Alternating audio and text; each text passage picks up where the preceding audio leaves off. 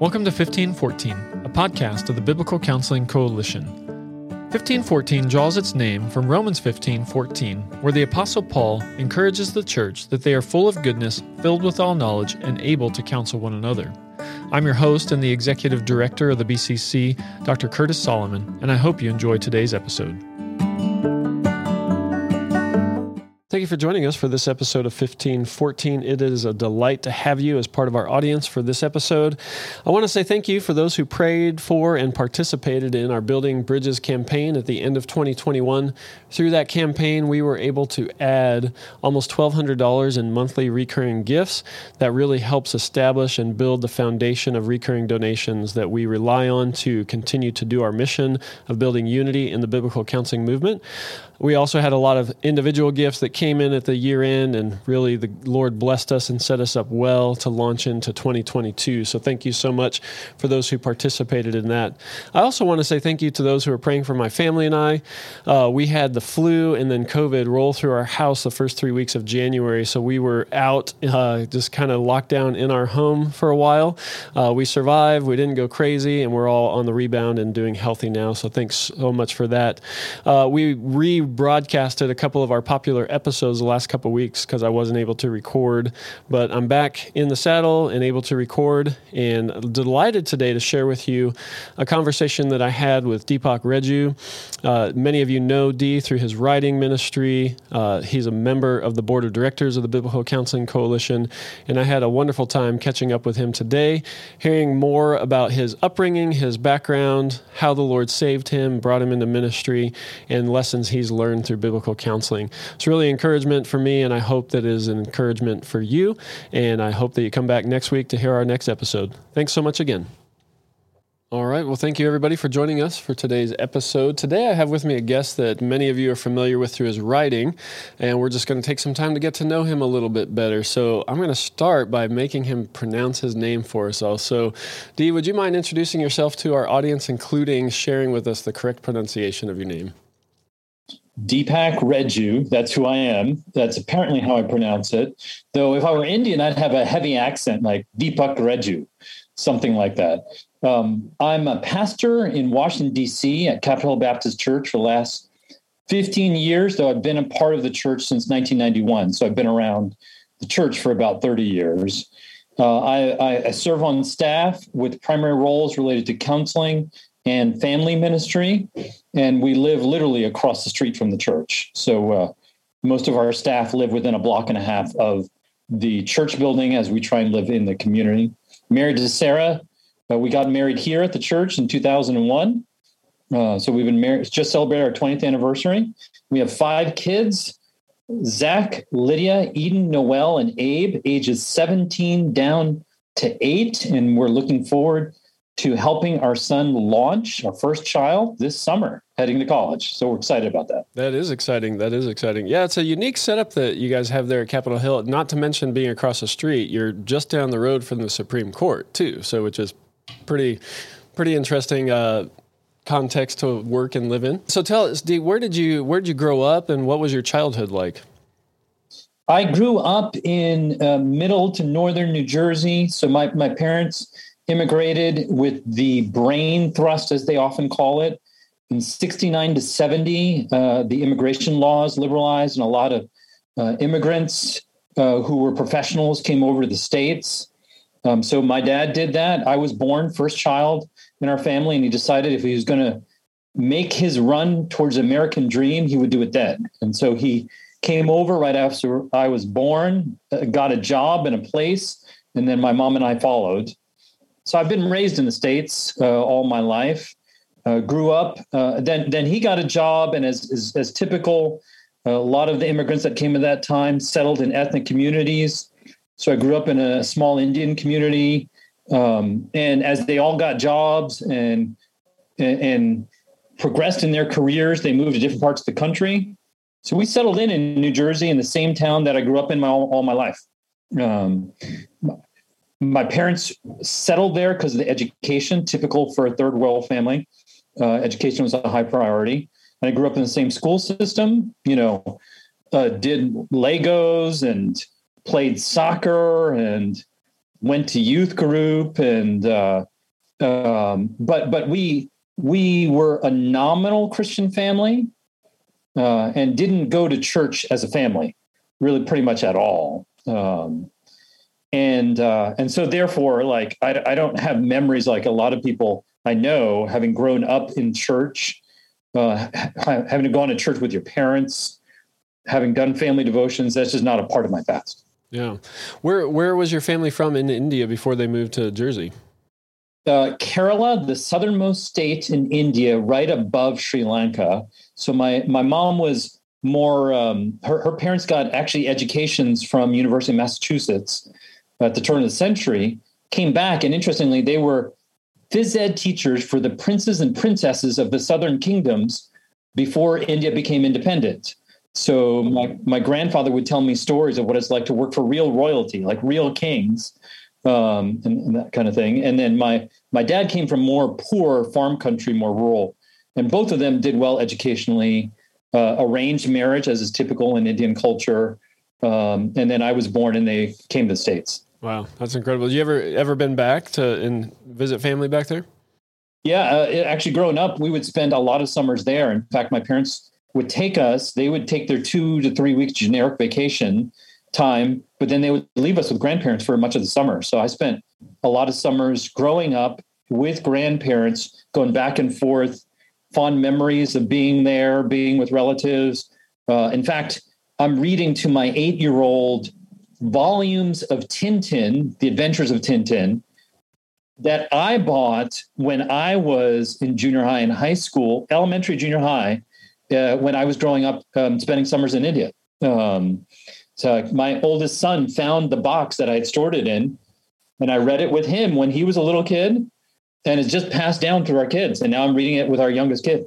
Oh, that's fantastic! Yeah, my boys somehow I think from an old a church friend got introduced to Tintin and have the whole set of comics. It's a really, yeah, that's a fascinating. I'm sure there was a little nostalgic for you when he pulled them out and started exactly having you go over those. What were you? You mentioned Legos and soccer and stuff like that. Any other interest or what? What made you tick when you were a teenager and a, a young kid? Yeah, you know, I'm a I'm a off the charts extrovert, so my life revolved around relationships and friends. So I had I had a number of different friendships throughout the years, but I had a couple of close friends. You know, I wasn't in the popular crowd, um, and I wasn't in the athletic crowd. Um, I was in a group of kids who had done well academically, but also liked to be athletic. Um, so we kind of find our own little niche of guys who spent a lot of time with through high school. Uh, same group of about five, five or so guys that I spent a lot of time with, um, and everything from you know my best friend and I formed a billiards club and we played a lot of pool in his basement to a couple of years of playing Dungeons and Dragons and having all night tournaments in my basement where we'd have five to 10 guys playing a Dungeons and Dragons adventure like from uh, 8 p.m. till like three in the morning to Atari video games first coming out. Uh, being on the front end of that and playing that in high school, like being up playing these really cool video games until two in the morning with my friends on Friday or Saturday night. Um, so I, that's my memories of growing up. Uh, I didn't read that much. I just spent a lot of time with people. Oh, that's fun. So really cool games like Pong and Pac-Man and exactly, exactly yeah, right. That's really cool games back then. Well, that's that's pretty wild. So, and you didn't even turn into a sorcerer or wizard or anything like that with all that D and D background. So, praise praise the Lord for His grace. Uh, speaking of, you you described your church upbringing as a child as a kind of a nominal uh, faith, but how did you become a believer? What what led you to saving faith in Christ? Yeah, interesting. There was one piece of the story that I didn't have until a few years ago when my mom, my dear mother, who's um, was a part of our church and now joined one of our church plants, um, but has regularly has dinner with us and is over at our home a lot. She shared with me one night that um, she first started taking us to a local gospel preaching church because we were attending a nominal Syrian Orthodox church, which is the religious background that my parents had. Um, they would attend just two or three times a year. They'd drive into New York City from New Jersey and attend these services, which are just Syrian Orthodox with a lot of other Indians. And the priest said to her, Your kids need more than just this a couple of times a year. So find a church in your community. So she didn't know. She drove to the closest church, literally to our home, which turned out to be a faithful gospel preaching church. Um, an OPC, people know what that is, Orthodox Presbyterian, faithful Reformed um, believers, small church in a suburban community. She would literally just drop us off for Sunday school and then pick us up afterwards for weeks. Uh, and you fast forward, uh, my sister gets converted in high school, and I get converted in high school. So my non Christian father referred to us at one point as Jesus freaks. Uh, he, he had no idea what had happened underneath the roof of his own home, how both of us had come become believers. Um, and I was fairly immature in my faith and really grew a lot in college. Um, but I was converted late in high school through the ministry of uh, a man named Gary Metzger, who was a single man who chose to stay in a very small church with no singles and minister to the uh, the teenagers in that church. And so I'm one among many of that generation that are a result of the fruit of his work of getting invested in people's lives. And I was never close to my father. We had a he was workaholic, not very involved in my life. So Gary was really my spiritual father. It was through conversations with him. It was spending time with him. So we drove.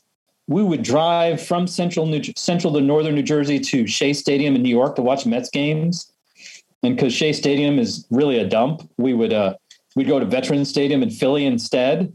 Whenever the Mets were down playing the the Phillies, and that you know that was a long hike down to Veterans Stadium, but that's a lot of time to talk through life together. And I've got a lot of memories of having conversations and being shaped by those conversations with Gary. Mm, that's really incredible. So, what, when, do you remember a particular conversation or time or something where God just opened your eyes to needing the gospel? Or was it just kind of through the, through Gary's loving on you like Jesus? Yeah, I don't. I don't have a. I know part of my job is I do membership interviews for prospective members. I hear their testimonies all the time, and I love it when somebody has a day, a time, and even a moment um, where they can narrow it down and say, I know the Lord opened up my eyes at that point. I don't have that moment. I, I have, I know I was not a Christian at the start of high school. I think I was, I think it was pretty likely I was a Christian by the time I started college.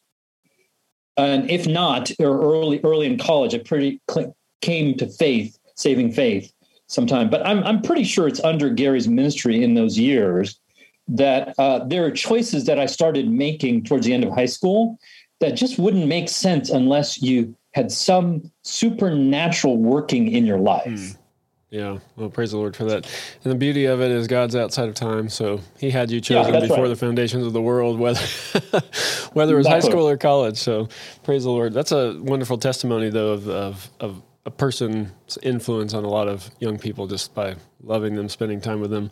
So, you when you went to college, where did you go, and what were you actually going there to study? I went to George Washington University in Washington D.C. That's what brought me to D.C. Uh, many many years ago, 1987, to do undergraduate work, a major in biology, minor in psychology, because my Asian American father said you can either be a doctor or engineer. That's what we do. Um, he was an accountant, by the way, so I don't know why I only had those two choices. But that's that's what he said. So I thought, okay, I'll be a doctor. I entered in as pre med, um, did really well. I mean, and got accepted into medical school. So I, I majored um, majored in in biology only because I was really intimidated by physics. And I liked chemistry, but I didn't know I just didn't know what I would do. So I little did I know that the department was full of botanists and my my my final year i'd be studying trees and leaves and i hated that. I hated it. Can i say it again? I hated it. But um but i got through. I, I finished the degree. Uh, but what was really important is spiritually the lord's kindness. I was in a freshman dorm called thurston hall with a thousand freshmen. Um, i was on the sixth floor. And the only bible study in the entire dorm turned out to be right across the hallway. The Lord providentially brought two young ladies who were converted in high school and were from the same high school, decided to go to GW together, become roommates, uh, Alyssa and Suzanne. And uh, the InterVarsity chapter, they asked if they could do the Bible study in their room. And uh, and so like it felt like the Lord just dropped that right in my lap. I started going to a Bible study across the hallway. That brought me into getting a ride to church every Sunday and brought me into a fellowship with a number of believers, including Edwin Weaver was a senior. He was leading that Bible study. And halfway through the year, he said to me, Hey, you're going to go to the Urbana Missions Conference with me over Christmas. Other than a naive freshman, I was like, okay, where do I sign up? Uh, so I did that, and that was that was striking. I mean, I heard Ajith Fernando preach on Jonah, uh, George Verwer uh, preach on Operation Mobilization. I just all kinds of things I still remember from that conference. But then he said right after it, it's like you need discipling. So you're going to meet me every Friday for one-on-one Bible study in the student center. The one, the really the one day I had to sleep in, no classes in the morning. But I got up early and met him every Friday. I only missed one Friday the whole semester, and I felt real guilty for missing that one Friday.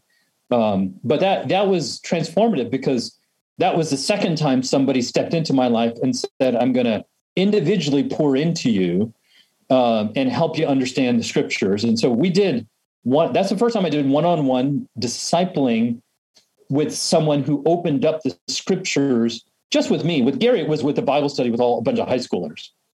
With Edwin, it was just me and him across the table in the student center studying the scriptures together, and that was really good for me. Yeah, no, that's incredible. So you guys had you guys had a co-ed dorm. I'm assuming that uh, if there's two girls doing a Bible study yeah, across the hall. Right.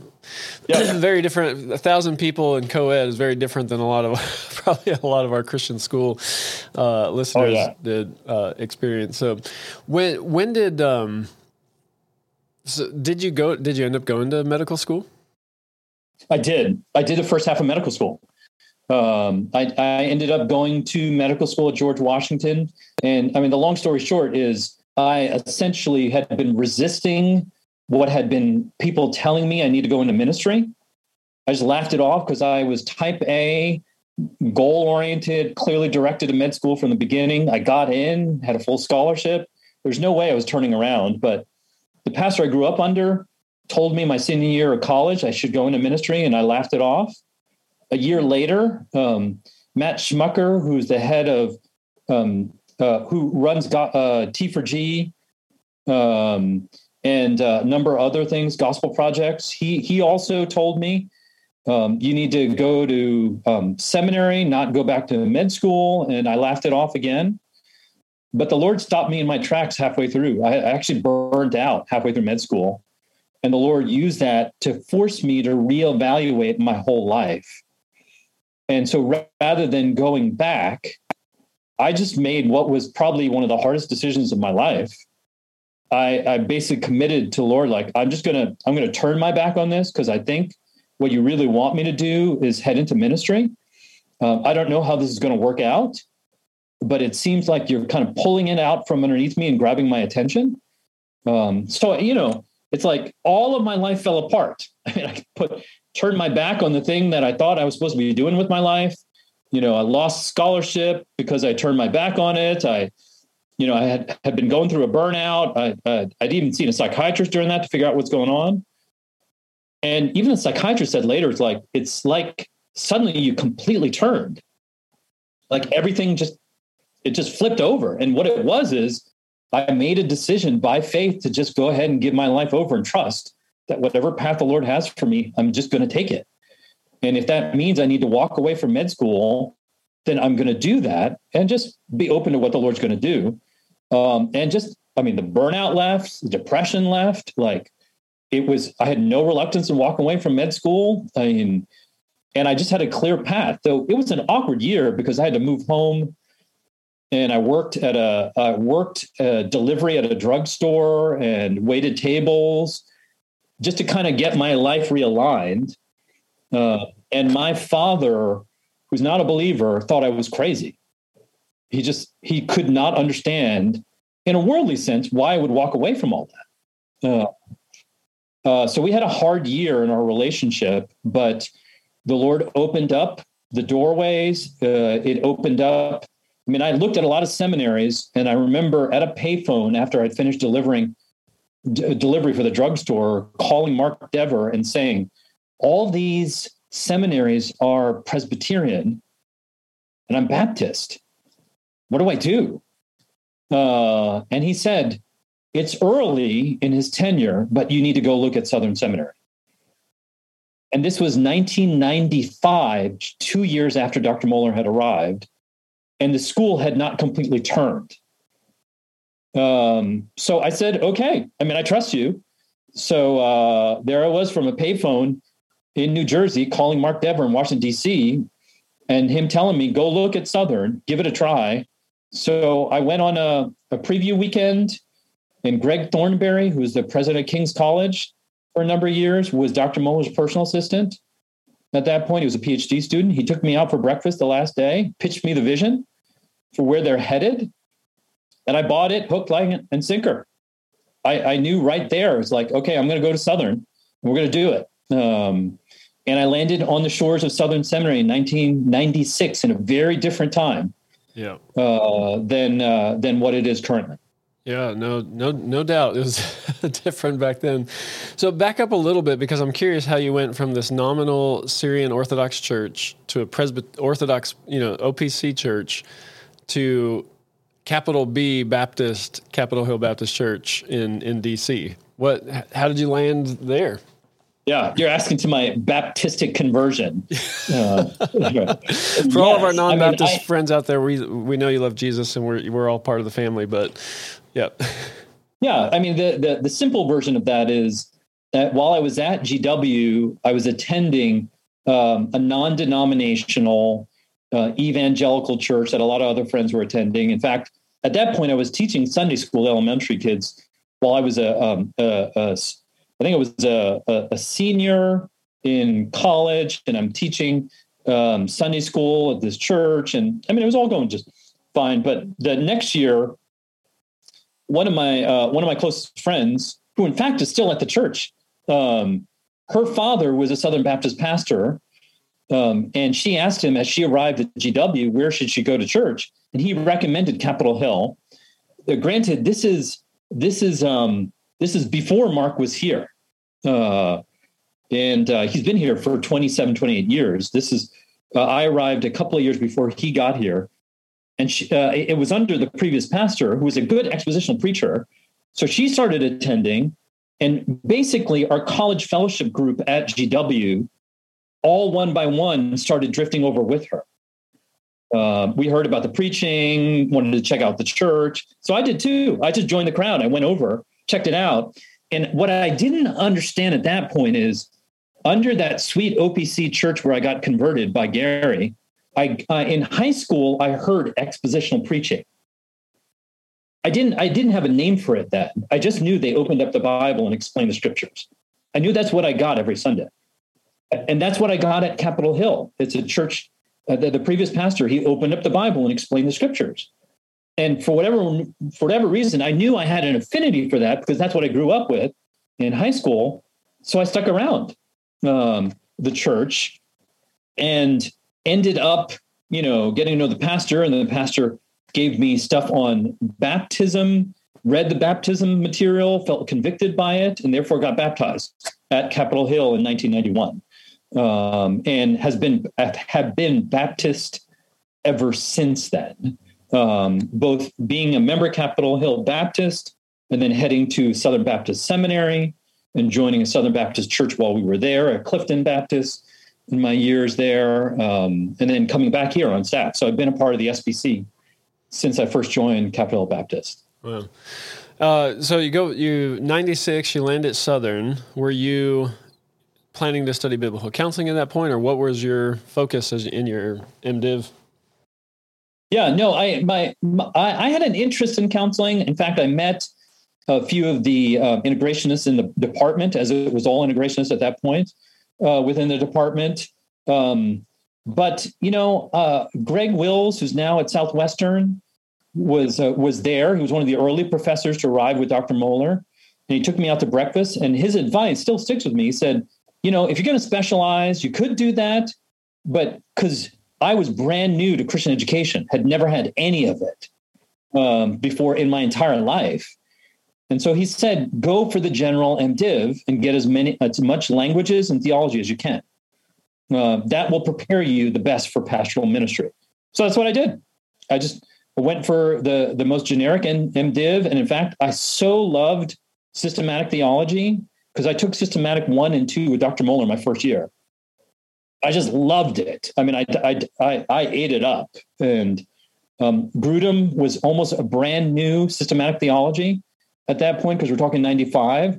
So I read it cover to cover and and, and loved it. Um, and so uh, I took as much systematic theology as I could while I was there in my MDiv. Um, I took all the extra space I had and loaded up on extra theology classes plus languages. Um, just knowing that I uh, the one thing I do know is I want to head into probably pastoral ministry or be prepared for ministry, and that seemed the best degree at that point. Uh, a little side note: Our podcast engineer who will edit this and post it online is is Greg Wills' son, James. So small world. yeah, small world. so uh, a couple things intersect your path at some point. One is Sarah, and then the other is biblical counseling. So which one came first?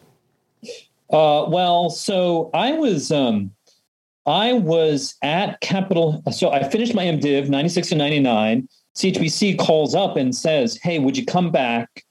and rejoin the staff as Mark's personal assistant um, because his personal assistant wanted to switch places. Aaron Menikoff, who's at Mount Vernon Baptist right now, um, Aaron, Aaron was Mark's personal assistant and wanted to head to seminary to now get his MDiv. And so we swapped places. I finished my MDiv and came back and took Aaron's job. And Aaron then trained me for a month and then drove out with his wife, Dina, to Southern Seminary and started his MDiv degree and joined Third Avenue uh, at that point. And so I came back, and it was in that year that, at being under Mark's shadow, uh, that he said to me halfway through the year, "I think your gifts are in counseling." And and so that's the first time somebody spoke that deliberately into my life about specifically those gifts. And then it turns out Matt Schmucker, who I'd mentioned earlier, who was a really good friend, um, had said to me uh, uh around the same time, I still don't know if these guys schemed this the day or not. But in a totally separate conversation, Matt said something very similar. He said, you know, you've got you can use a lot of, of your different gifts, but it does seem like your gifts are mostly in this, especially in this area. And so, do you, for the sake of the kingdom, do you want to swing a big bat or a smaller bat? He, he said it kind of like that. I thought, well, I mean, that makes sense. And I'm a I'm a first child, Asian American, deferential to authority.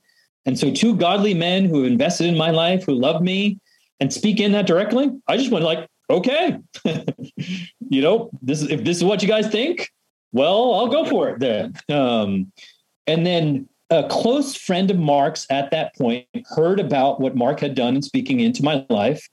And so he arranged for me to meet David Powlison and spend a day with him. Um, and I, you know, I, I recently tried to write that up and wrote about that first conversation with David, which I call it a trajectory changing conversation. Because I showed up basically with every question you can imagine of someone entering into the realm of counseling, potentially for training. And, uh, you know, I had a generic hour given to me to sit with David, and I asked him every question you can imagine. First time I saw the two trees model was David drawing it out on a piece of paper for me. Um, at the end of that hour, I, I was squirming around, knowing my time was up. And a classic David, he said, You know, I'm enjoying the conversation. Why don't you just stay and let's just keep talking? And we talked all afternoon. I mean, I don't, I don't even know how long it was, but we spent a long afternoon talking through everything I could ever imagine plus more. And that's where my friendship began. It's it, we struck up a friendship at that moment and had related to each other and corresponded and talked and built a friendship over the course of years then. Um, and he sweetly, you know, anytime he showed up in a town where I was at, um, sought me out. He remembered my name, which I was shocked the first time. He, he even asked about a host if I was there. And, and, and we just built a friendship and I'm appreciative of obviously his investment in my life at that key moment. Um, because I then headed into a, a general MDiv, um, uh, uh, I was just coming out. Sorry, just coming out of a general MDiv, and I was looking to then do some kind of graduate work in counseling. I asked him, "Does CCEF have a PhD?" Because I left an MD, and he said they have plans for it, but they were waiting for one more person to come to join their faculty to have accreditation. But shortly after that, David's health tanked. That's when he went into the season of pretty difficult suffering for a number of health issues he had over the course of the next few years. So they scrapped the idea. So I ended up at Southern again, which I was glad to, in doing the PhD there, um, and ended up doing my PhD in at Southern over the course of 2002 to 2007. Yeah. And we actually overlapped at that point too. I was there. I remember you came in and spoke at a we had a class at the time where uh, somebody from each department would come in and talk. It was almost like the Southern Baptist history and the history of the institution. And uh, I don't know if you remember that, but I came up to you afterwards and tried to set you straight on some things. So I don't remember that actually. In my youthful arrogance, of course. So um, now I just have old arrogance. So there you go. But I, I, yeah, I remember. I remember you being there. So, and then Sarah intersected with you at some point along the way there too. How did you guys meet, and how did how did you end up getting married? Yeah, we we met at CHBC when I came back to be Mark's personal assistant in 99, 2000, 2001, where um, she, I, I, was introduced um, by one of the elders to the congregation as a, a, a number of different things, including having been a former med student, and she was um, doing pre medical studies at that point so we, um, uh, she reached out to me a couple of weeks later and said, "Would you ever meet up and just help me think through this since you've already been to med school?" So we did. I, I happened to be meeting up with an elder one block away from where she worked. So I reached out to her a couple of days before. I said, "I'll be in there in the neighborhood. Do you want to meet up and have the conversation you were attending?" So we did. Um, and you know, because I was a, uh, I didn't graduate finally from the med school, but I still had privileges of getting in there and tours and knew a lot of people there. I offered to give her a tour. Um, so we met up a second time, had breakfast, and uh, and gave her a tour of the med school. We kind of people say that really technically was our first date because, but you know, I gave her a tour of the pathology lab, the gross anatomy lab. So I don't really want to qualify that as my first. These date. are really great, you know, strategies for picking up dates. Like I know, my goodness. but then uh, uh, not too long after that, Kelsey Hoppy, the children's minister, came into my office. Uh, she sat down and chair in front of me and said, "This is in reference to Sarah. She's cute, she's godly, and she's available. What are you going to do about it?" And then she just basically walked out. Uh, uh, and Kelsey was in a Bible study with Sarah. She was kind of prompting me. So I prayed about it and thought, she's right. So I initiated lunch with her. After a few times of meeting up with her, I felt the responsibility of being on staff and setting an example. So I did the infamous DTR with her, where uh, uh, we met up and talked, and she had a few. I asked her what she thinks, and she had a few points to bring up, and then she said, "What do you think?" And I pulled out a twelve point outline with subpoints and worked through it. My poor dear wife has had to put up with me ever since then. and she, I mean, she still decided to say yes. So there you go. She did. 20 years later, here we Despite are. that, we dated. I, I, headed back to seminary, um, and uh, we dated long distance for a few months, and then uh, my dad sadly died of a heart attack hmm. all in the middle of that. Um, and she says it was watching me in leadership of my family in that period that helped her realize that she wanted to marry me. Mm-hmm. I wouldn't wish that on anyone, but obviously the Lord used those hard circumstances to bring us together. So we got engaged a year after we started dating, got married uh, about five months, six months later, and then she headed to me with me to seminary. And my dear wife, because we didn't have children, started MDiv studies and ended up getting her own getting an MDiv while we were there. Yeah, no, I mean, uh, getting having the chance to hang out with Sarah was really sweet. She's and she's brilliant too. So you guys have a, you guys are intellectual powerhouse family for sure. So, and she's written some books which um, we've we've tried to highlight before too. But if you want to plug your wife's books, feel free. Oh yeah, well, I mean, yeah, my, I, I might have the PhD, but my wife is the one who got accepted into all the schools that I got rejected from when I was applying to college. like she's she's um she's Ivy League grad. She's a ton smarter than I am. She's quite sharp.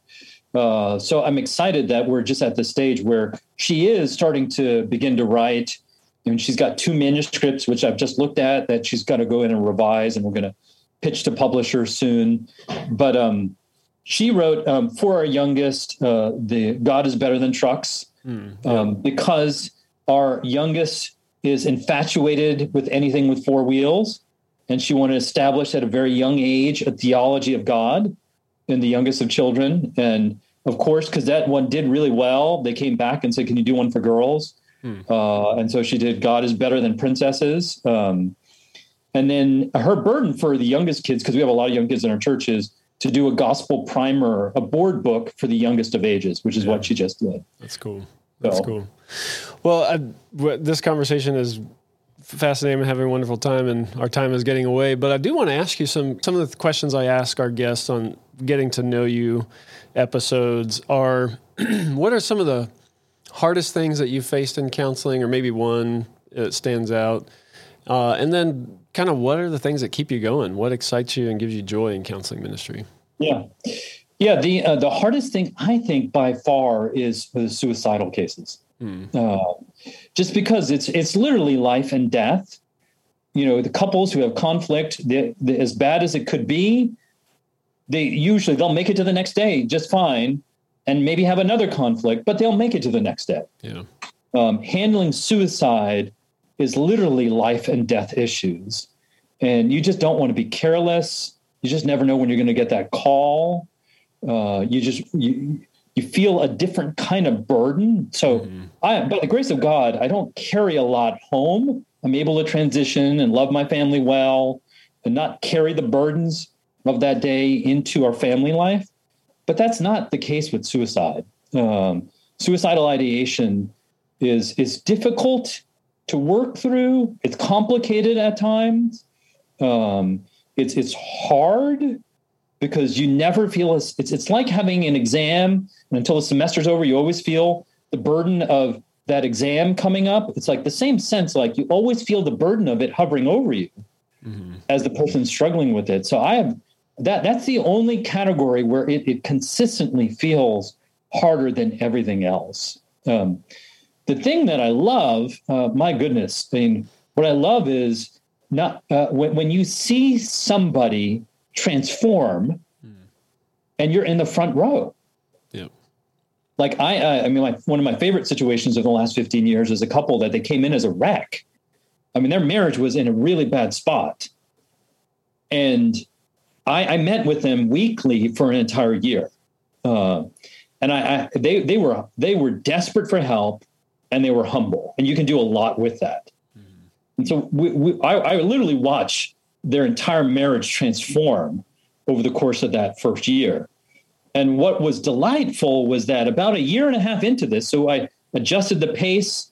And so it wasn't weekly, it was every other week for the second year. But halfway through that second year, they said to us, We just want to confess that we we had been praying and hoping one day we could go to the mission field. And you know, if they had said to that to me first week, I would have sadly probably laughed it off. Yeah, yeah. And I think they knew that too, that they were a wreck and there was no way that they could get there then. But it was it was time. They they had been building in a really good direction. And so they were coming to me saying, Could God do something with us? Mm, yeah. And I said to them, Yes, but not yet. Mm. I said, we we we got some more work to do. You know, later on, the wife confessed she was angry at me because they had been praying about this for years. Um, but they were patient and we kept working at it. And six months later, they said, What about now? And I said, Yes, I, I think so. Hmm. But I don't want to rush. Uh, I think we need to take it slow, but I think we need to start having conversations. So we had conversations with the elders. Uh, they ended up starting having conversation with a particular missions agency. Interesting, the missions agency got very mad at me and the chairman of the elders, hmm. myself and the chairman of the elders, because as soon as they got a hold of this couple, they were ready to get them out on the field ASAP. And I had to say to them, like, no, no, no. Like, well, I've been working with them for two years. Yeah. like you you need to realize that we got to take this slow or else they'll implode on the field. Mm-hmm. Um, and we had we had a bit of a we had a bit of a skerfuffle, if that's a word, with, with that missions board because they thought we were controlling by doing this. Mm. And you know, I was ticked off as all daylight. Like, you know, you have not been in the trench with this couple for the last two years. You know how many hours I've labored to help see the Lord turn around their marriage? And for you to rush them onto the field and see their marriage implode, I am not going to let you do that.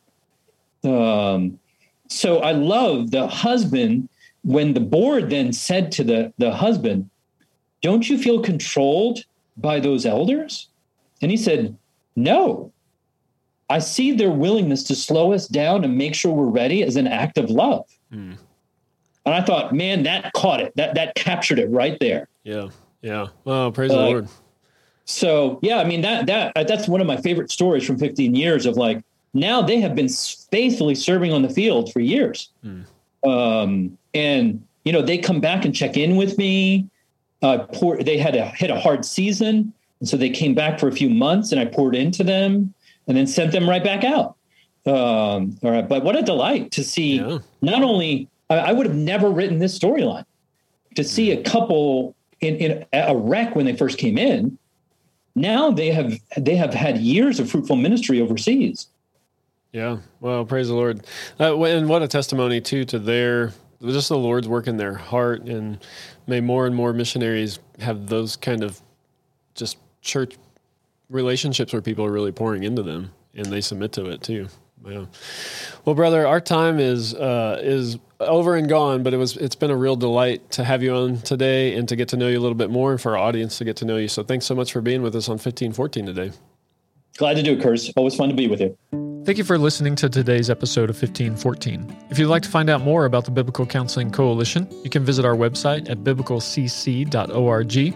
Special thanks to our podcast engineer, James Wills, who does all the post production editing to make this podcast sound so wonderful.